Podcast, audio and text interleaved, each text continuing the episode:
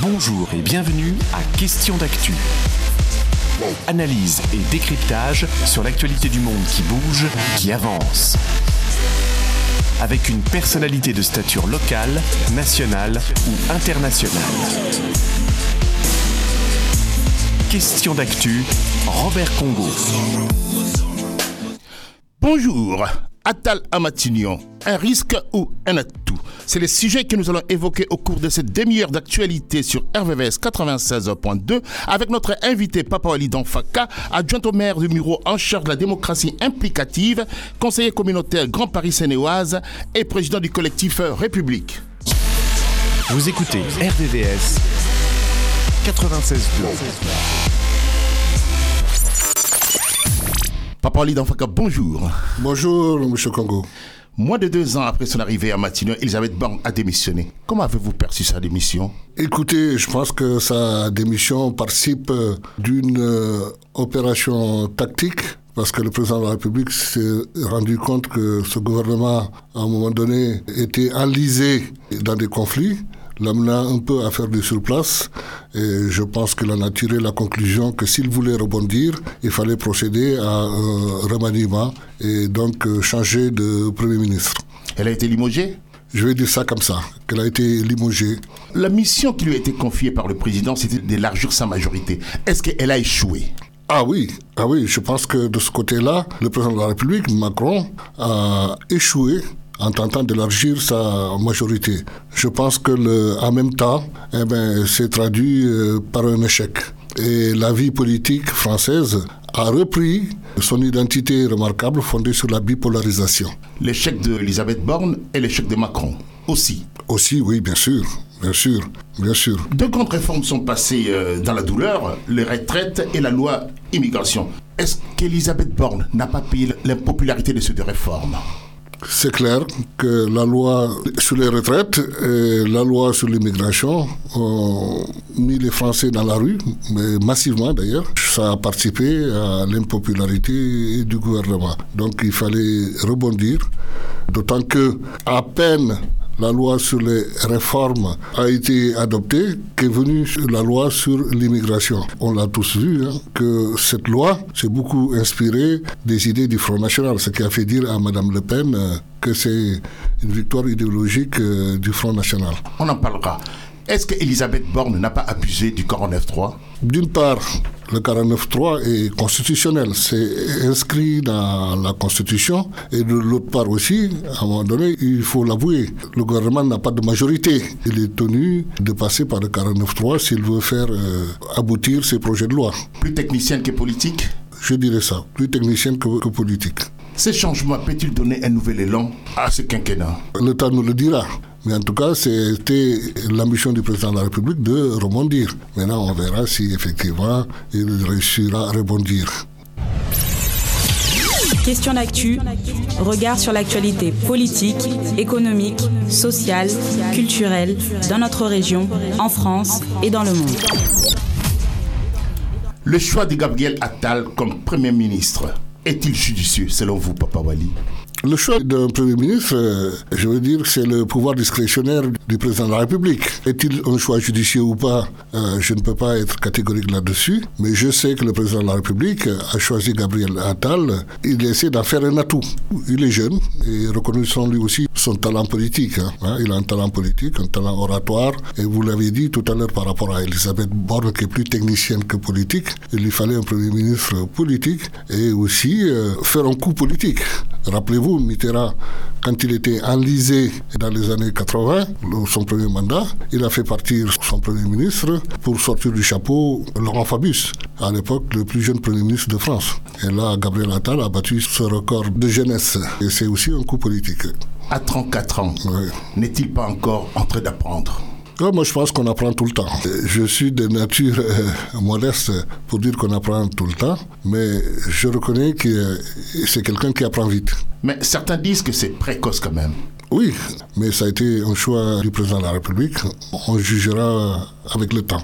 Et ce n'est pas un risque pour Emmanuel Macron? Vous savez, en politique aussi, il faut savoir prendre des risques. ça, c'est ma conviction, il faut savoir prendre des risques. Mais le temps nous édifiera. Il a fait le choix de la jeunesse, de l'audace, diriez-vous? Oui, de la jeunesse, de l'audace euh, et aussi euh, du calcul politique. C'est aussi un atout alors, euh, si je vous suis bien. Pour lui, c'est un atout. Pour lui, c'est un atout.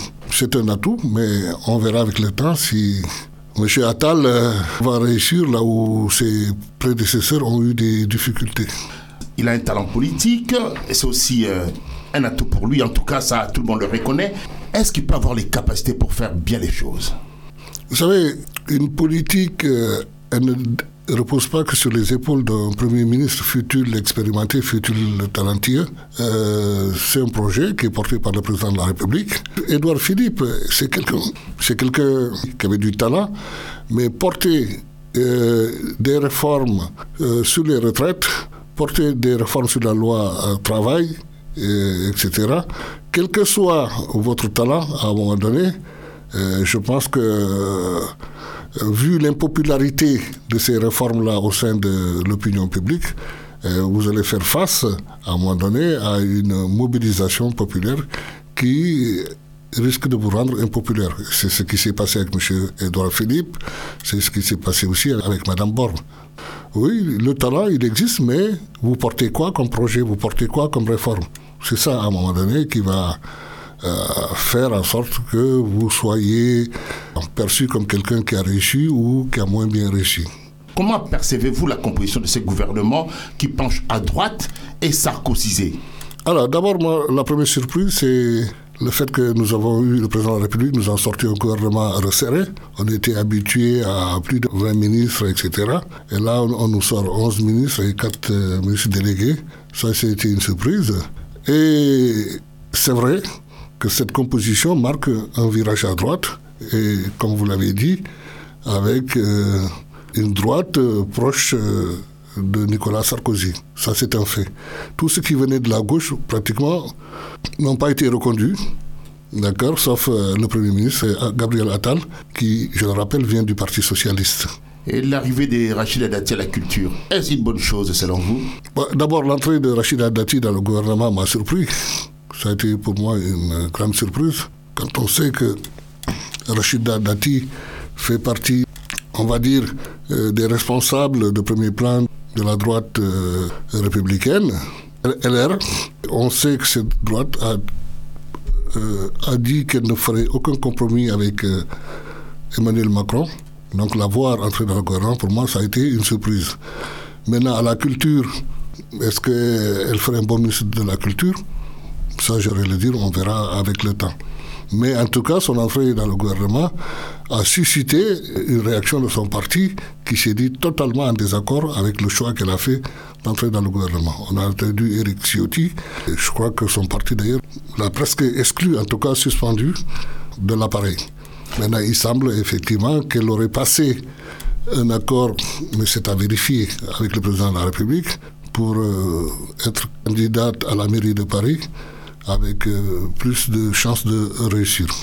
Pour une personnalité qui a tant critiqué la Macronie, comment vous expliquez ce choix-là? Les revirements en politique, euh, il y en a toujours eu et il y en aura. En ce qui la concerne, ça semble obéir à un calcul politique. Sa volonté de s'emparer de la mairie de Paris, et ça a été, semble-t-il, euh, négocié avec le président de la République pour qu'elle puisse obtenir le soutien de la Macronie en vue de ravir la mairie de Paris aux socialistes. Donc, vu sous cet angle-là, on va dire un revirement pour des raisons personnelles, pour des raisons tactiques, l'ambition de remporter la mairie de Paris. Mais tout cela, on verra avec le temps si c'est un bon calcul ou pas. Gabriel Attal, Premier ministre, donc disent qu'il sera à la botte de Macron. Écoutez, euh, le Premier ministre est toujours, entre guillemets, à la botte du président de la République. Mais euh, oui, je pense que tout Premier ministre euh, fait ce que, euh, ce que désire le président de la République, qui est quand même celui qui a été élu au suffrage universel. Le Premier ministre est nommé. Il est certes chef du gouvernement, d'après la Constitution, un gouvernement qui détermine, définit la politique, mais on, on le sait qu'il est inséparable de la ligne du président de la République. Sinon, le président le fait partir. On a eu comme ça des premiers ministres qui ont voulu s'émanciper du président de la République. On a vu Rocard Mitterrand et on a vu comment ça s'est terminé. c'est le départ du Premier ministre.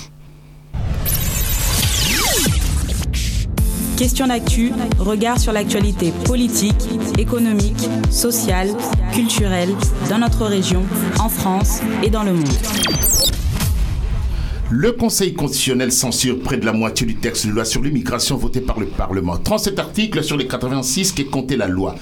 Une satisfaction, Papa Wali, pour l'homme des gauches que vous êtes Oui, le gouvernement a été prévenu que certains articles de cette loi immigration risquaient d'être censurés par euh, le Conseil constitutionnel, tant ces lois-là, on va dire, euh, transgressent le modèle euh, républicain français. On se rappelle que ce modèle républicain français a été bâti en 1944 par le Conseil national de la résistance, qui a mis en, place cet, un État-providence avec une protection sociale garantie à tous les Français et à tous ceux qui vivent en France en situation euh, régulière. Donc c'est par exemple l'accès aux allocations familiales qui reposent sur une cotisation des salariés, par exemple, l'accès à la sécurité sociale. Mais d'établir une discrimination entre Français et immigrés pour l'accès à ces prestations qui sont financées par euh, euh, les revenus du travail, D'accord C'est vraiment discriminatoire. Ça a été dit au gouvernement. Et, et sur ce point-là, nous avons entendu Mme Le Pen dire euh, oui, nous avons gagné. Elle faisait allusion à la préférence nationale. La préférence nationale. La préférence nationale. Pour être beaucoup plus euh, clair sur cette question, je vais, par exemple citer euh, quelques-unes de ces mesures. Par exemple, les mesures de restriction du regroupement familial, maîtrise du français, niveau de ressources, le rétablissement du délit de séjour irrégulier, l'instauration d'une caution retour pour les étudiants étrangers, les mesures restreignant le droit du sol, notamment l'obligation faite aux jeunes nés des parents étrangers à manifester leur volonté d'obtenir la nationalité française avant leur majorité, l'instauration d'un délai de 5 ans avant de bénéficier de plusieurs aides sociales, l'instauration de quotas migratoires fixés chaque année par le Parlement. Alors, ces mesures sont toutes rétoquées euh, par euh, le Conseil constitutionnel. Cela renvoie effectivement, vous l'avez dit, Papa Wali, à la notion de préférence nationale. Est-ce que la Macronie ne s'est-elle pas fait avoir par la droite et l'extrême droite? Absolument, absolument. Tout à l'heure, dans mon analyse, je faisais allusion effectivement au fait d'imposer aux immigrés en situation euh, régulière une résidence de 5 ans pour toucher aux, prestations sociales. Ce que j'ai dit, ça viole vraiment le modèle social français qui a été bâti en 1944. Maintenant, effectivement, par rapport à ce que vous avez dit, Macron s'est fait avoir par non seulement le Front National, mais la droite dure d'Éric Ciotti. Je pense que à force de vouloir courir derrière cette droite dure pour essayer de la récupérer, eh bien, ça conduit à ce genre de situation, à violer carrément ses valeurs républicaines. La préférence nationale est l'unique moyen d'arrêter les pompes aspirantes de l'immigration, disent la droite dure, comme vous l'appelez, et l'extrême droite. Qu'est-ce que vous en pensez? Écoutez, du Front National, ça ne me surprend pas. Ça a été toujours, le Front National a toujours fait de l'immigration son fonds de commerce. Euh, ça ne me surprend pas, même si ça me choque. Mais de voir que la droite républicaine glissait euh, vers cet extrémisme, je pense qu'à un moment donné, c'est tuer le général de Qui s'est proposé d'être un rassembleur. Je pense que c'est quelque chose, malheureusement, que Eric Ciotti est en train de promouvoir, qui en a fait de son fonds de commerce pour s'emparer de l'appareil politique. Et je trouve que M. Macron serait mal inspiré de courir après lui pour essayer d'obtenir une majorité à l'Assemblée nationale. Il ne réussira pas. Il ne réussira pas parce que cette droite républicaine, enfin, les LR, n'est-ce pas, ont compris que s'ils voulaient arriver au pouvoir, il fallait effectivement refuser tout compromis avec M. Macron, qui de toutes les façons est en train d'effectuer son second et dernier mandat. Donc je pense que les républicains, ils se projettent sur l'après-Macron. Faut-il organiser un référendum sur cette question? Bien que je sois effectivement pour que le référendum figure dans la Constitution, mais je me méfie beaucoup sur ces genres de sujets. Parce qu'il est trop sensible. Oui, parce que trop sensible. C'est facile de flatter un peu. Faire du populisme. Faire du populisme auprès de l'opinion publique, effectivement. Que ce soit la peine de mort, que ce soit ce sujet de l'immigration, que ce soit le mariage pour tous, je suis persuadé que si on passait par le référendum, ces lois, à mon avis, ne passeraient pas. Papa Ali Danfaka, président du collectif République, depuis quelques mois, vous organisez des débats publics sur différents sujets sociétaux. C'est quoi l'objectif?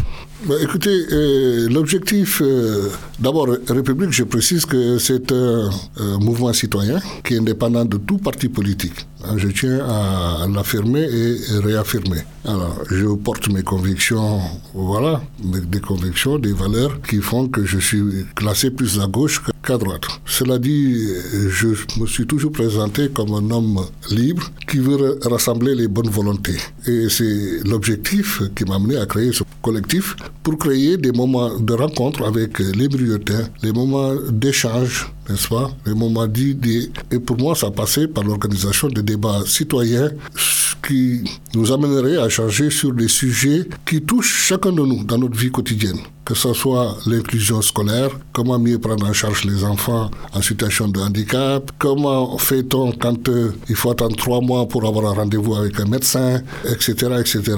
Donc voilà, c'est créer ces temps de rencontres et d'échanges qui m'a amené à créer ce collectif. D'aucuns disent que la candidature de Papa Wali dans FACA pour la mairie de Miro en 2026 est en route. Que leur répondez-vous?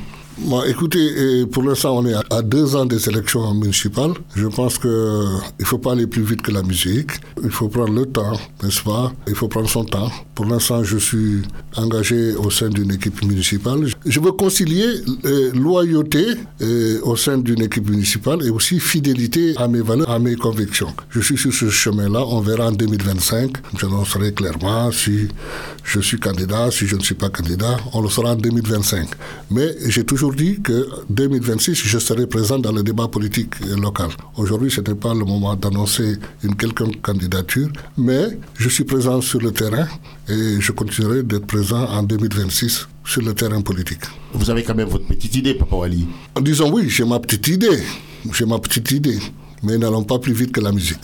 Papa Ali Danfaka, merci d'avoir répondu à mes questions. Je rappelle que vous êtes adjoint au maire de Miro en charge de la démocratie implicative, conseiller communautaire Grand Paris Sénéoise et président du collectif République.